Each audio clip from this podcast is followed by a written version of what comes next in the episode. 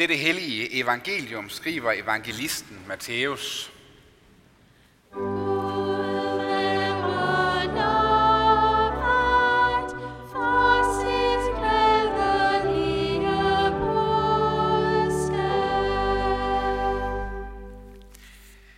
Jesus tog til ord og talte igen til dem i lignelser. Himmeriget ligner en konge, der holdt sin søns bryllup. Han sendte sine tjenere ud for at kalde de indbudte til brylluppet, men de ville ikke komme.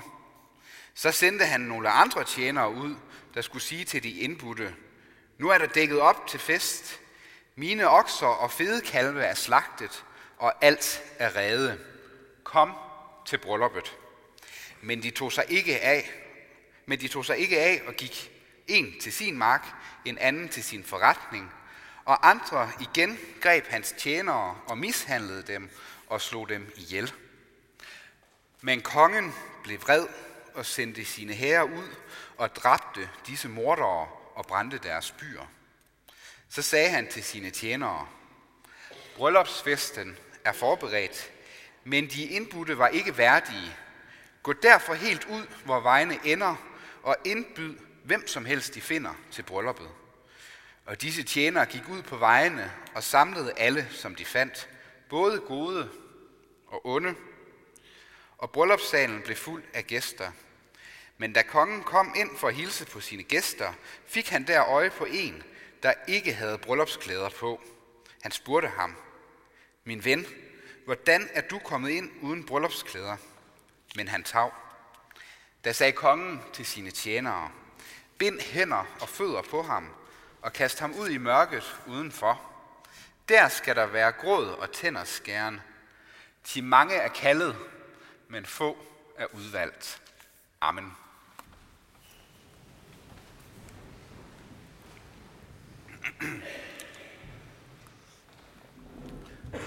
For i søndag var der, som måske nogle af jer ved, øh, et stort royalt bal på Christiansborg Slot.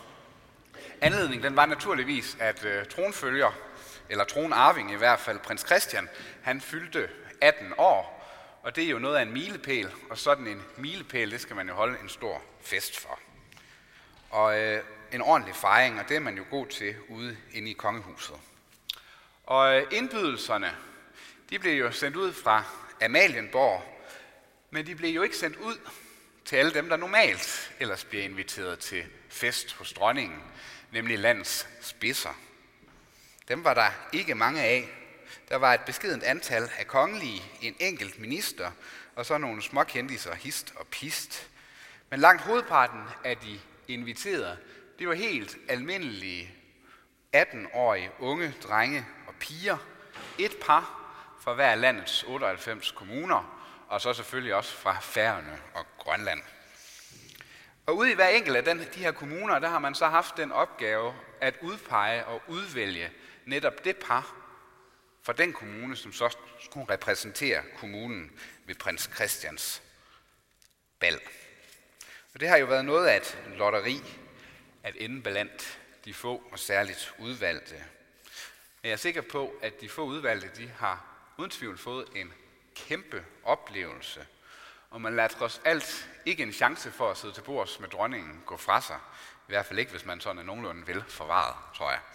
Eller er meget republikansk. Men øh, spørgsmålet er så, om vi indimellem ikke faktisk gør det. Lad chancen for at sidde til bords ved kongernes konge gå fra os. For det er jo det, vi hører om i den her meget stærke lignelse i dag nemlig at hele Danmarks befolkning og resten af verden med er indbudt til stor fest i Guds rige. Verden, ja, det er den gode Gud selv. Og han har nu i efterhånden et par årtusinder sendt adskillige tjenere ud i hele verden med et eneste formål, nemlig at indbyde mennesker til fest. Kom til fest, velkommen. Du er inviteret. Det er egentlig det, vi også laver her hver eneste søndag. Det er for at blive mindet om, vi er inviteret til fest. Det kræver hverken held, en særlig grad af fromhed, evner eller fremtrædende positioner at blive bænket ved Guds bord. Dørene står åbne på hvid bred, eller på hvid gab. Sådan er Gud. Sådan er skaberen. Øssel med invitationerne. Det er Guds natur. Så er spørgsmålet i dag, hvad gør vi så med den invitation, som Gud har sendt til os? Vi kan jo tage imod den. Man kan også afvise den. Man kan afvise den på mange måder. Der er selvfølgelig den drablige måde, som vi hørte om i lignelsen også, hvor kongens udsending de blev slået ihjel, fordi folk ikke brød sig om den invitation, de nu fik. De blev så vrede og krænkede, at de tydede til drab og vold. Det er sket så mange gange i historiens løb, og så kan vi jo tænke, det sker jo ikke heroppe ved os i dag. Men vi kan tænke bare på Jesu disciple, da de begyndte verdensmissionen med at udbrede invitationen til verdens ende. Af de 12 var der formentlig kun én disciple, der fik en naturlig død. Resten blev slået ihjel af rasende masser, der ikke ville finde sig i det, de hørte. Den form for barbari, det har vi heldigvis lagt fra os og på vores breddegrader i dag. Men vi skal ikke ret langt væk fra Europa, før at det er virkeligheden for mange kristne, at de bliver slået ned på den måde, myrdes og forfølges i en grad, som vi slet ikke kan sætte os ind i. Det oplever vi ikke i Danmark. Fordi vi kan slet ikke få vores temperament så højt op i forhold til det hellige eller det religiøse, det guddommelige. Vi er bare ligeglade.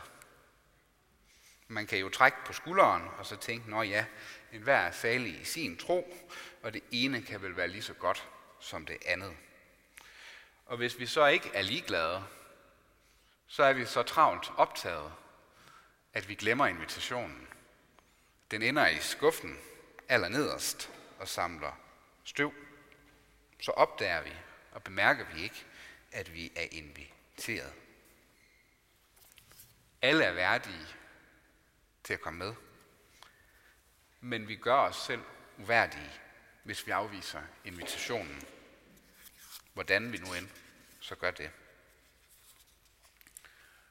Hvis vi nu har taget imod invitationen, og den ligger stolt fremme på vores køkkenbord derhjemme eller på opslagstavlen, hvad skal vi så egentlig fordrive ventetiden med, indtil bryllupsfesten den løber af stablen?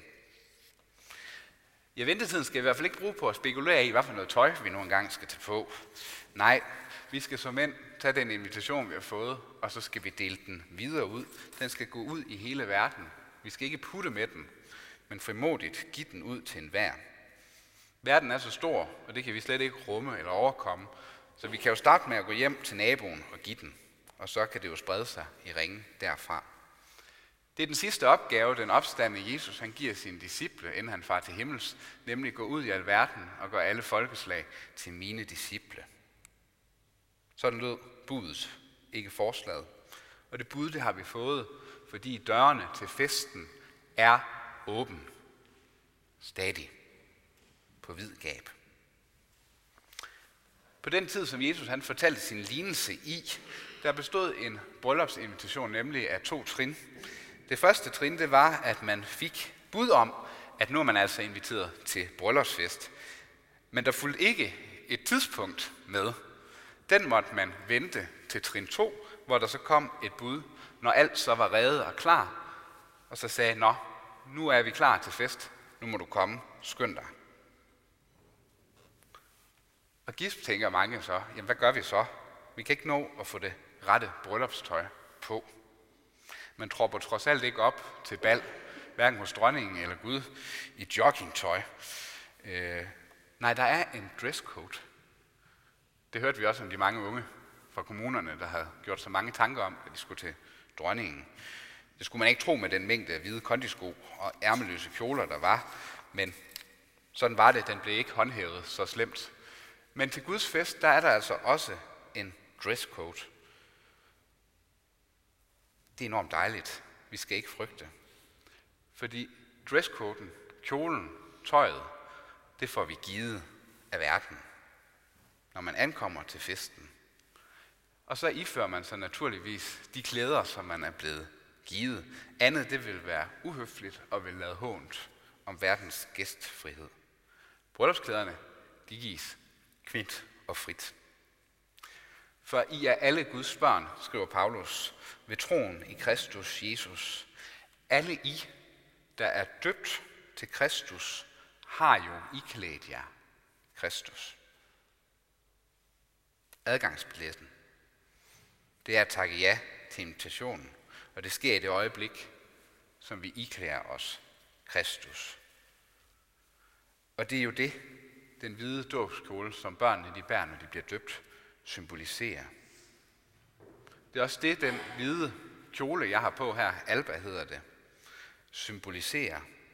Ikke bare, at præsten i dåben er blevet iført hvide klæder, men derimod, at vi alle, da vi blev døbt, blev iført hvide klæder.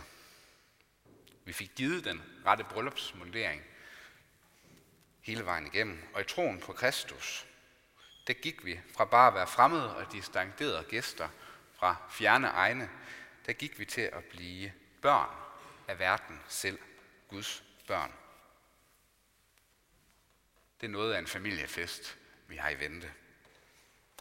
Adgang til festen, ja, den får vi, hvis vi vil være iklædt Kristus. Vi kan godt forsøge at bilde os ind, at vi kan få adgang, måske ved at tro, at vi kan lave vores egne små aftaler med vor herre omkring vores øh, påklædning og hvad den passende dresscode er. Det prøvede den ene gæst jo på, der havde snedet sig ind til festen uden de rette bryllupsklæder.